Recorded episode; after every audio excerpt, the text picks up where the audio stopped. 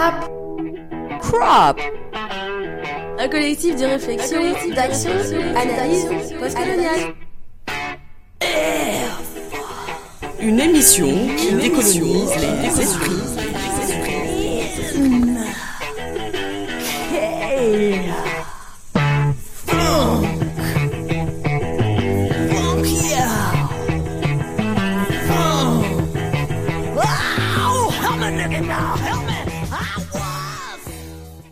Bonjour et bienvenue sur l'épisode 2 de l'émission du CRAP sur les lesbiennes de l'immigration avec une interview de Salima Amari. Pour un peu euh, vous resituer, nous allons vous faire écouter un bout de la présentation du livre de Salima Amari à Saint-Étienne le 10 mars qui euh, resitue un peu son livre pour ensuite continuer sur des questions. Bonne écoute. cet ouvrage est issu d'une thèse de doctorat et euh, donc il y a la thèse avec l'exercice universitaire en tant que tel, et la partie, euh, la partie ouvrage, donc avec les conditions et les, exigences de l'éditeur, euh, pour que ce soit, j'allais dire, publiable et disponible pour le plus large public en dehors de l'université. Donc ça, juste pour la, la, petite précision, elle est importante parce que à la base, la thèse ne porte pas le même titre. Euh, le titre de la thèse s'intitulait, s'intitule toujours euh, Des équilibres instables, construction de soi et relations familiales chez des lesbiennes maghrébines migrantes et d'ascendance maghrébine en France. Alors, c'est des titres qui ne sont pas très sexy pour les éditeurs, pour les publications, alors que c'est une exigence plus ou moins universitaire et même pour moi hein, d'être la plus précise par rapport au, sujet. Euh, donc, et pour les exigences, voilà, pour euh, que ce soit publiable, il fallait concéder un certain nombre d'éléments, notamment enlever toute une partie théorique, euh, donc euh, une thèse qui faisait 500 pages, donc je se retrouvais avec une partie donc, euh, de, de, cet ouvrage, mais je, je, je, l'assume, hein, cet ouvrage, malgré toutes ces exigences-là, je, le porte. Et je vous remercie d'ailleurs de me donner cette possibilité-là. Donc, comme c'est bien précisé à la, à la quatrième couverture, il ne s'agit pas des lesbiennes de l'immigration, c'est-à-dire avec toute cette diversité, euh, mais précisément, plus précisément, celle euh, issue du Maghreb. Et euh, je me suis rendu compte que mon exigence de la précision pour ne pas justement homogénéiser, que finalement pour le grand plus large public, pas forcément ici, hein, mais que les lesbiennes de l'immigration, la, la, première population en catégorie de l'immigration qui vient dans l'imaginaire euh, plus général de la société sociale, c'est plutôt de l'immigration du Maghreb au jour d'aujourd'hui. donc c'est voilà, c'était un petit peu une logique que je ne partageais pas, mais qui correspond. Euh, mais je tiens à préciser que voilà, il y a certaines choses qui m'appartiennent, il y a d'autres choses qui ne m'appartiennent pas vraiment, que c'était fruit d'une négociation, on va dire, pour pouvoir avoir ce, euh, livre. Et je, suis quand même, enfin, il n'y a pas eu de censure à l'intérieur, donc j'ai bien présenté tout ce que je voulais, euh, les résultats de mon travail. Euh, donc voilà. Merci. Alors, une autre question. Que veulent dire les termes construction de soi et relation familiale alors, donc c'est les deux aspects principaux. Donc, ce n'était pas des hypothèses de travail dès le départ. Donc, j'ai travaillé avec une démarche qu'on appelle en sociologie une démarche inductive, c'est-à-dire ne pas partir avec des catégorisations, avec des éléments, avec des hypothèses bien, euh, bien préparées en amont, mais bien de partir du terrain et pouvoir ressortir euh, les résultats de, l'enquête et théoriser à partir de là. C'est-à-dire ne pas coller des théories sur des réalités sociales et des pratiques sociales. Et donc, euh, ce que j'ai pu constater, qu'il y avait les deux éléments qui étaient les plus importants, ce ne sont pas les, seuls, mais les plus importants, euh, qui ont pu être analysés. la construction de soi, c'est-à-dire pour faire un petit peu euh, les choses brièvement, c'est c'est tout ce qui relève de la construction individuelle, de la relation à soi, du rapport à soi, de la, ce que certains appellent la découverte de, de, de, l'orientation sexuelle, enfin de la préférence ou de, la préférence de, l'objet sexuel pour certains, mais moi, pour dire les choses clairement, c'est la prise de conscience euh, du, lesbianisme, par exemple. Donc ça, c'est des étapes, à un certain moment. Voilà, euh, je ne corresponds pas aux normes majoritaires, enfin à l'hétérosexualité, à l'hétéronormativité, et euh, jusqu'à ce parcours, ces trajectoires, et, et, la construction de soi, le rapport à soi, toutes les, tous les questionnements et tous les éléments de réponse ça, c'est un côté, un élément très important que j'ai pu analyser. Euh, donc, finalement, c'est les trajectoires individuelles. et de l'autre côté, les relations familiales, parce que l'un des éléments qui, voilà, qui se sont ressortis, je, ne l'ai pas forcément voulu, je, me refusais à, imposer quoi que ce soit, donc de la famille, c'était l'un des éléments qui, euh, voilà, qui s'est imposé sur le terrain. C'est-à-dire, euh, j'allais dire presque toutes, si ce n'est toutes, qui euh, voulaient parler de cet élément. Et donc, je ne voulais pas fuir la question, donc euh, ça s'est imposé, et donc il fallait traiter la question avec toutes les analyses qui tournaient autour. Mais c'est voilà, c'est juste un petit peu pour préciser les éléments les plus importants analysés dans l'ouvrage.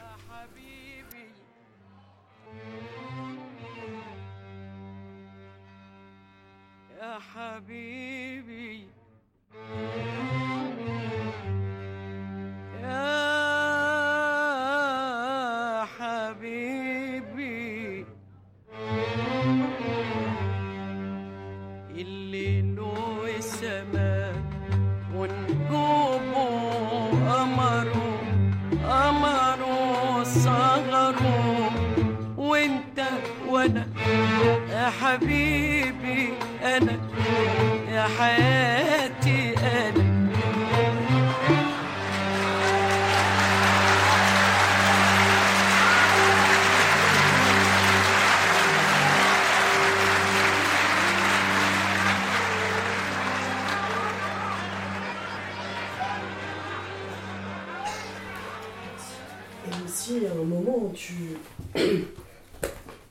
tu parles justement dans les représentations sociétales de la notion du garçon manqué, hmm. qui est euh, souvent euh, assigné hmm. Hmm. Euh, aux, lesbiennes issues de l'immigration ou en migration. Oh. Qui marque en fait aussi un peu cette notion en fait d'assimilation un peu à, à l'homme entre guillemets ou quelque chose de cet ordre-là. Je sais pas comment expliquer ça. Est-ce que tu peux le développer un petit peu s'il te plaît? Alors, cette image-là de garçon manqué, en fait, je l'ai retrouvée à la fois dans, enfin, euh, très souvent dans, les récits de, ces lesbiennes elles-mêmes, lorsque je leur demande, parce que c'est basé sur, très souvent sur des récits de vie, et donc je, leur pose pas, mes questions n'étaient pas très orientées. Je, leur demande souvent, euh, bah, raconte-moi, enfin, je sais pas comment s'est passé ton enfance, par exemple. C'est vraiment des questions très, très générales. Euh, et la plupart soulignent, donc il y avait un certain nombre d'entre elles qui soulignaient leur, euh, justement leur côté euh, garçon manqué pendant l'enfance, qui, avec le recul, pour elles, enfin, selon toujours leur discours, leur propre auto-analyse, on va dire, euh, c'était un signe de leur lesbianisme finalement. Comme elles sont devenues plus tard lesbiennes, elles l'expliquent comme ça, mais vraiment avec le recul sur leur propre histoire. Et à la fois, euh, c'était un signe par rapport à elle, mais très souvent, c'est pas forcément par rapport à la famille. Hein. Mais aussi, c'était un statut, déjà, enfin, garçon, à un certain âge, hein, avant la puberté en général.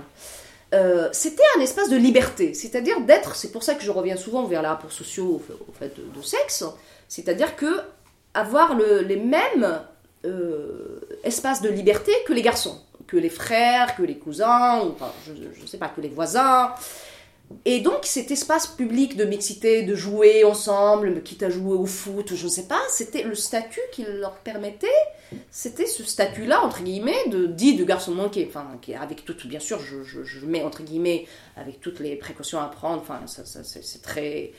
C'est misogyne en réalité, hein, mais elles se sont appropriées ce statut-là pour accéder à une certaine liberté d'agir et d'action. Par contre, il va s'arrêter à partir, de, la puberté. On les rappelle à, l'ordre très souvent. C'est-à-dire que ce statut ne doit pas euh, perdurer. Euh, donc, ce statut de garçon manqué, il est à la fois un signe de... Euh, à l'âge... avant la puberté, c'est un signe de liberté, d'égalité entre garçons, qui est très souvent permis par la famille.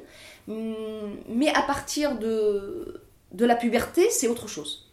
Euh, à partir de, de, la puberté, justement, il peut, il peut devenir un signe d'une éventuelle, euh, selon pour le regard social, une certaine déviance, du coup. Euh, c'est-à-dire d'une éventuelle transgression. Parce que une fille doit rester une fille, un garçon, un garçon. futur homme, future femme. Et donc là, il y a des rappels à l'ordre. Donc le garçon manqué n'a plus lieu d'être. Euh, mais qui peut prendre, s'il perdure, peut prendre le signe euh, et la représentation d'un éventuel lesbianisme par rapport au regard social. Éventuel, éventuel. Sans que ce soit dit, formulé, ainsi de suite. Mais ça veut dire que la fille ne va plus rentrer dans le marché matrimonial hétérosexuel, qui est lié à une féminité, une certaine féminité. Donc voilà. Et, euh, donc euh, ce n'est pas un hasard que, par exemple, le fameux ouvrage, si on veut parler de référence, même si voilà, c'est un, cadre peut-être euh, spécifique, mais le livre de Nina Bouraoui, Garçon manqué, qui peut être une référence justement à. Même si elle ne le disait pas à l'époque, hein, c'était pas encore affiché, elle s'affichait pas encore, elle-même elle le dit, hein, c'est beaucoup plus tard qu'elle qu'elle écrivait en tant que, comme elle, elle se définit comme homosexuelle, donc en tant que, que, que femme homosexuelle, mais Garçon manqué, c'était une façon de se dire lesbienne en réalité. نكتب في المكتوب ونكون احدان اه يا قلبي شوف هواك ونرماني فوق بحر صافي بموج وداني معاك تبع رياح الحب وعندك احضني ودعني وصاني وقال لي حبيبك ما تنسى. هازينا ما درتي فينا. أنا وقلبي حوسنا عليك ما لقينا يا يا زينة ما درتي فينا. أنا وقلبي حوسنا عليك ما لقينا قالوا لي خرجتي في ظلام وعليا صولتي في غياب القمر بعيونك ضويتي قالوا لي عليك نجمة يا نجمة ما بنتي. وإن كنت هذا شحال قولي لي علاش هربتي قالوا لي خرجتي في ظلام وعليا صولتي في غياب القمر بعيونك ضويتي قالوا لي عليك نجمة يا نجمة ما بنتي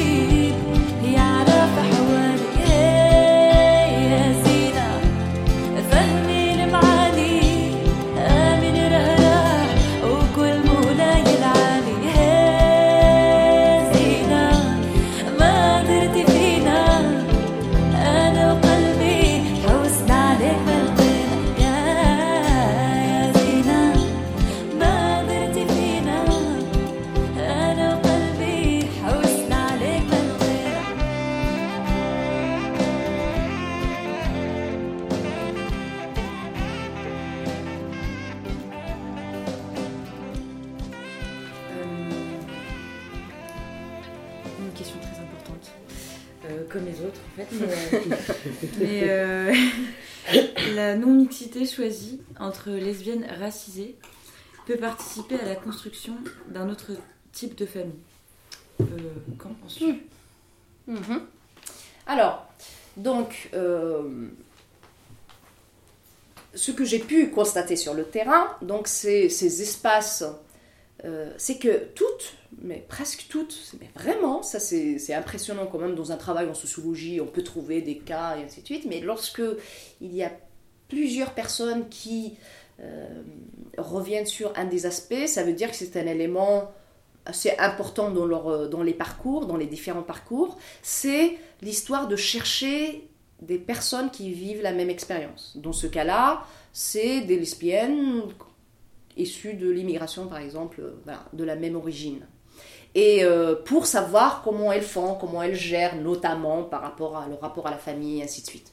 Euh, et euh, le fait de se retrouver, c'est de recréer justement des espaces euh, familiaux. Et c'est intéressant ce que tu dis parce que euh, il y a des travaux aussi hein, de l'anthropologue euh, américaine sur, la, famille choisie, dite la famille choisie.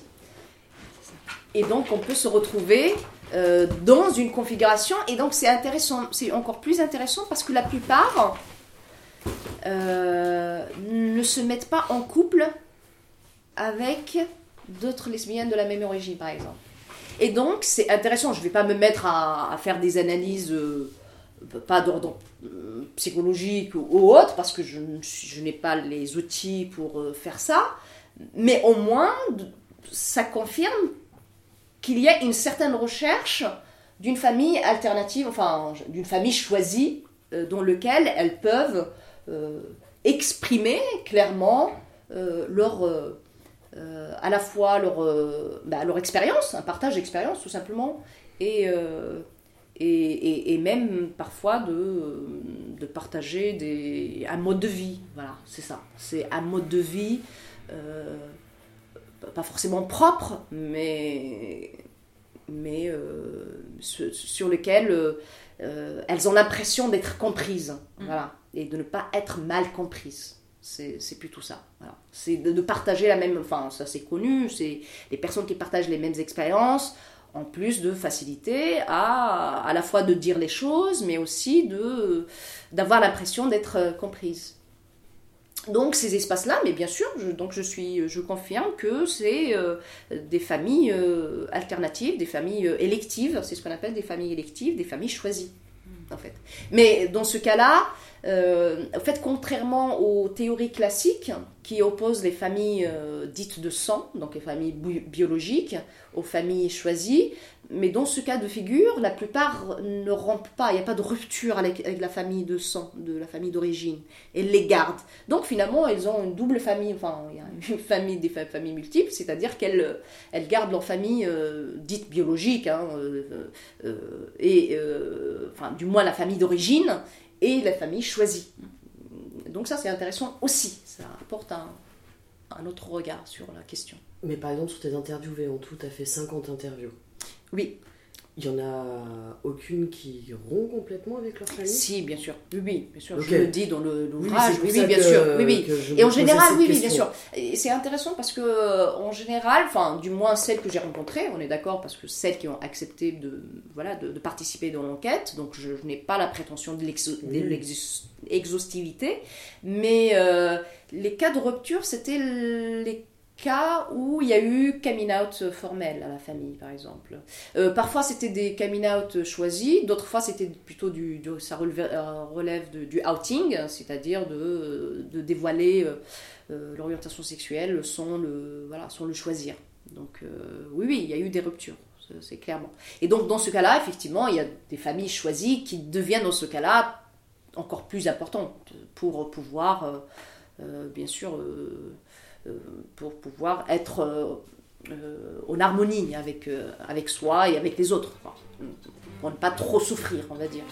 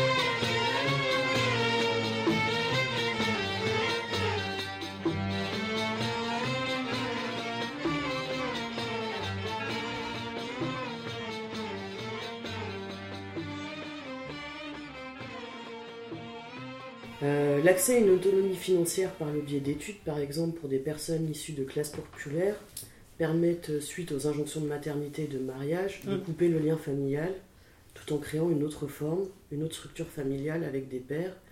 Et cela peut permettre aussi de pallier l'isolement et la honte dans la construction de soi. Oui.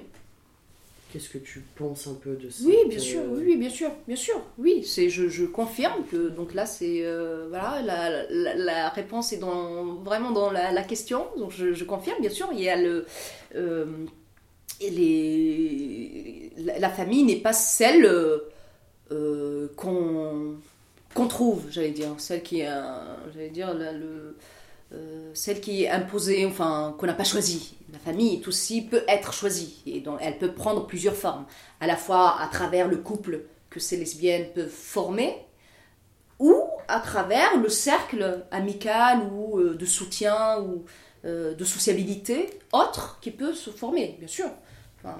Après, c'est vrai que je n'ai c'est un travail à faire peut-être ultérieurement pour creuser plus en- la question. Parce que c'est pas un travail fini c'est un début d'un travail pour lequel j'ai pu analyser, analyser et je mets l'accent hum, sur ce qui a dégagé le- le- les, les aspects les plus euh, majoritaires. Mais un des aspects à développer c'est celui-là bien sûr. Enfin je je, n'affirme rien, enfin je revendique absolument pas euh, qu'est-ce qui est meilleur, quelle solution idéale, je décris juste euh, et j'analyse surtout euh, les différentes façons d'être et comment elles arrivent pour celles, la majorité, c'est ça, hein, c'est celles qui veulent à la fois ne pas rompre, voilà, parce que c'est par exemple, celles qui ont décidé de. Certaines qui ont décidé de rompre, je sens beaucoup de. Je, n'ai, il n'y a aucun jugement de valeur, c'est juste mais vraiment un constat, une analyse et de la souffrance. Donc je- je ne dis pas euh, que c'est bien ou pas bien, que c'est. C'est juste, j'ai constaté euh, une souffrance où c'est comme si, si j'avais le choix, j'aurais bien aimé que ça se passe pas comme ça. Enfin, il y, a, une forme de. Voilà, il y a- de l'amertume, mais peut-être que c'est une histoire à un moment donné, une période donnée, parce que aussi les, les choses évoluent. Enfin, voilà, il faut prendre en considération tous ces éléments. hein. Je dis que les familles migrantes ne sont pas figées et euh, les lesbiennes migrantes ne sont pas figées non plus. Euh, Donc, c'est. C'est- juste, il y avait, voilà, euh, quand on prend plusieurs euh, situations et qu'on analyse et, qu'on regarde, euh, celles qui, justement, qui ont rompu semblent. euh, Peut-être parce que c'est nouveau, enfin nouveau, nouveau dans le sens de, de, de, de- parce qu'il n'y a pas de concertation ou je ne sais pas, parce qu'elles auraient aimé concilier les deux, mais que à un moment donné c'était pas possible. Donc il y a une partie d'elles-mêmes euh, euh, qu'elles ont, euh, voilà, elles semblaient avoir de regrets. Il y a une, euh, par exemple, mais c'est pas le cas de forcément issue de l'immigration, mais plutôt migrante, où le, là c'était un exil. Et donc l'exil, il est, il est, il est subi, et c'est un exil, enfin, j'ai appelé exil lesbien, mais dans le sens exil à la fois géographique, à la fois voilà, c'est, de ne pas pouvoir euh, retourner dans son pays d'origine. Enfin, c'est voilà, c'est, une souffrance et cette séparation est due à son lesbianisme. Donc, enfin, du moins, il est dû à son lesbianisme et surtout d'avoir dévoilé, clairement, d'avoir euh, euh, fait un coming out cl- cl- clairement. Et donc, je ne veux pas la valoriser plus que d'autres, c'est juste, je- ce que j'ai pu voir, c'est qu'elle exprimait des regrets. C'est ce que je disais, hum, il y avait un moment, j'avais l'impression dans son discours, euh, c'était l'histoire de euh, la déclaration euh, qu'aurait faite Corée, parce qu'il y a un débat sur ça de, franco-algérien, enfin on va dire, pendant la guerre de libération, comment il s'appelle? Camus. La déclaration de Camus entre la, entre la justice et ma mère, je choisis ma mère. Elle, elle semblait dire entre mon, ma sexualité et ma mère, j'aurais dû choisir ma mère, en fait. C'était un petit peu dans son discours. Donc, il y a débat, en fait. Dans... Les choses ne sont pas... Voilà, la complexité est là aussi. C'est-à-dire qu'il y a, euh, chez des individus, euh, il, y a une, il y a une réflexion. Finalement, à un moment donné, dans certaines histoires, dans certaines trajectoires, il y a débat. Qu'est-ce que je mets en priorité? Qu'est-ce qui est prioritaire pour moi? Et donc, elle, à un certain moment, a choisi son lesbianisme. Et une fois elle est en France, dans son exil lesbien, et face au racisme, justement, et ainsi de suite, enfin, la non-compréhension, de. Euh, durant son parcours, elle fait marche arrière. Elle dit Mais j'ai besoin de ma mère, finalement. J'ai Peut-être elle a aussi besoin de sa mère que de son identité. Là, on peut parler d'identité dans ce sens-là, mm. en tant que lesbienne finalement. Son identité algérienne et son identité lesbienne. Qu'est-ce qui... C'est terrible de, de, se retrouver en train de choisir l'une ou l'autre. Enfin, voilà, dans, l'histoire.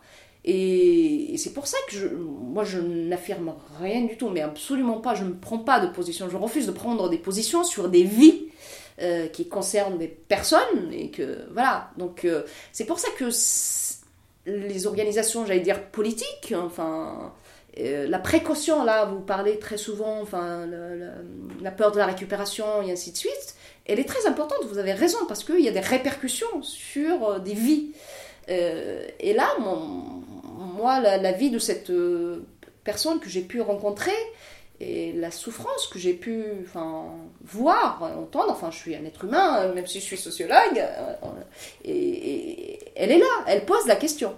Une, une question pertinente en fait en réalité. Euh, c'est-à-dire le politique, euh, qui sont les, les, politiques, finalement ce n'est pas aussi binaire, ce n'est pas aussi simple que ça, c'est-à-dire des slogans, des revendications. Il y a aussi des, des vies il y a des enjeux euh, qui peuvent nous échapper avec cette, euh, voilà, cette, euh, cet engouement, engouement pour la lutte. Il faut lutter, bien sûr. Enfin, je pense l'importance de la lutte. après, c'est être capable de, de dépasser son, son expérience personnelle pour voir quelles sont les répercussions, les conséquences sur, pas toutes les vies, parce que ce n'est pas possible, mais d'autres.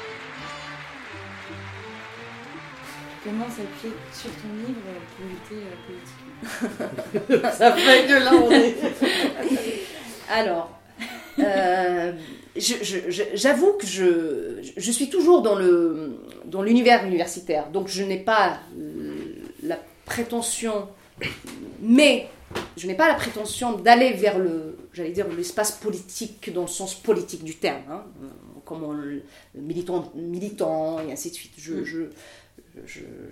Je l'avoue, je ne suis pas dans, je suis encore dans cette posture de recherche euh, que je revendique euh, parce que, enfin, l'un n'empêche pas l'autre d'ailleurs hein, à travers ça. La preuve, c'est que, euh, donc, surtout à partir de la sortie, la sortie de l'ouvrage et l'appropriation de cet ouvrage par des personnes qui se sentaient, qui se sentent concernées et ainsi de suite, et que, enfin, pour l'instant, enfin, c'est plutôt de se retrouver, de, de, trouver quelque chose à l'espace. C'est ça qui, enfin, je découvre qu'un, enfin peut-être naïvement, qu'un qu'un ouvrage peut être un espace politique. Et, et, donc je pense, euh, la réflexion, elle est là. Euh, c'est que des personnes qui finissent par dire euh, à travers un ouvrage, merci de me faire exister, enfin, je, je veux dire, le... en réalité, c'est pas une existence individuelle, c'est une existence politique. Et c'est ça, c'est exister politiquement, c'est-à-dire sur une scène plus large que son propre, sa petite existence, on va dire. C'est, c'est euh, se retrouver. Le fait de se retrouver dans le récit de quelqu'un d'autre, c'est déjà, il y a du collectif qui se construit. À l'instant même, on se retrouve dans, dans le discours de quelqu'un d'autre. Et, et, donc, moi, je suis prête à discuter justement autour du livre, mais après, je, je, suis pour, enfin, j'encourage même à ce que des personnes qui veulent s'organiser et qui finalement se rendent compte qu'elles ne sont pas seules et qu'il y a d'autres façons euh, euh, d'être euh, et d'échapper d'une manière ou d'une autre à l'oppression et aux discours dominants sur lesquels elles ne se retrouvent pas et qu'elles ne veulent pas euh, suivre. L'alternative, si elle est là, moi j'en serais que fière. Mais voilà. Donc je pense qu'il peut y avoir justement des, des, espaces. Euh, et c'est déjà arrivé. Et je pense que ça arrivera encore de, des rencontres, qui, voilà, des personnes qui n'osaient pas se se dire par méfiance, par euh, voilà, c'est parce que c'est certes c'est délicat, mais euh, finalement sortir de l'ombre, euh, c'est avoir la confiance. Il faut de la confiance pour sortir de l'ombre. Ça c'est surtout pour des sujets, des thématiques comme celle-ci. Et avoir confiance, ça veut dire que de dire ah je ne suis pas seule, je peux avoir confiance en l'autre et c'est le, le début du collectif. Et s'il y a un début de collectif, il y a un début du politique. Et, euh, et un espace, la création d'un espace. Ça, c'est des espaces même. Euh, et, et vous, vous, commencez enfin, déjà à, le faire à, votre manière, à votre façon. Et je, voilà, je, je revendique encore, enfin, j'encourage encore à, à, à, ce que le, euh, le livre, enfin l'ouvrage, les histoires de vie euh, puissent être, euh, voilà, surtout que c'est les enquêtées elles-mêmes dès le départ, lorsqu'elles ont accepté de participer à l'enquête sociologique, elles voulaient que ce soit que, que, ce, que, ce, soit justement diffusé, qu'elles puissent finalement que leur voix porte soit entendue ailleurs par d'autres donc c'est dans la continuité finalement. Je, je, suis. Euh, euh, je pense que c'est. que ça va dans ce sens-là.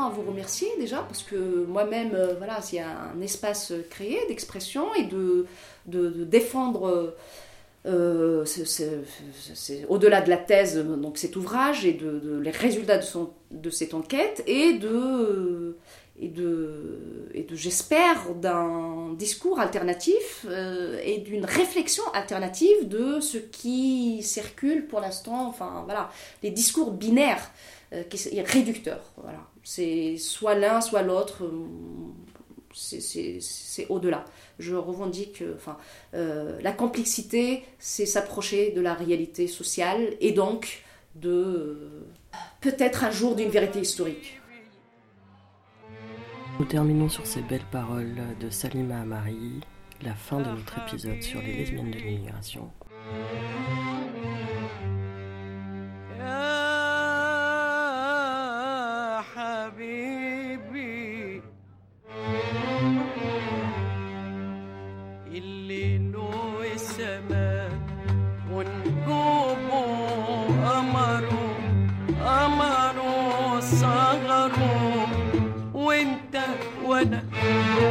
حبيبي أنا يا حياتي.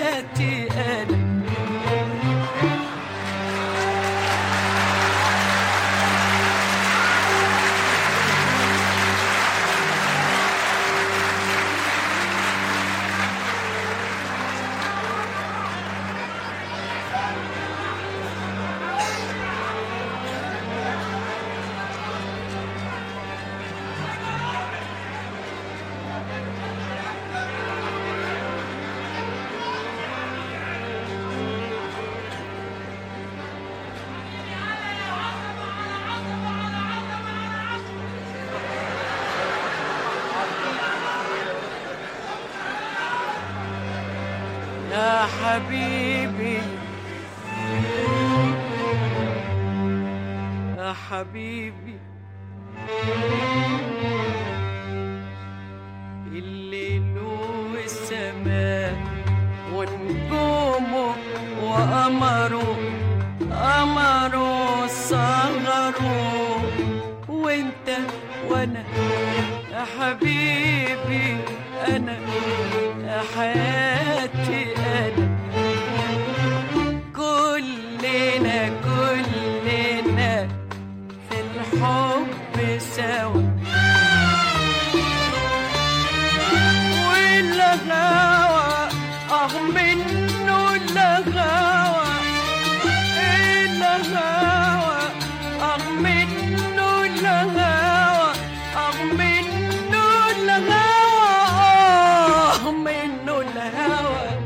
ಸಹನಾ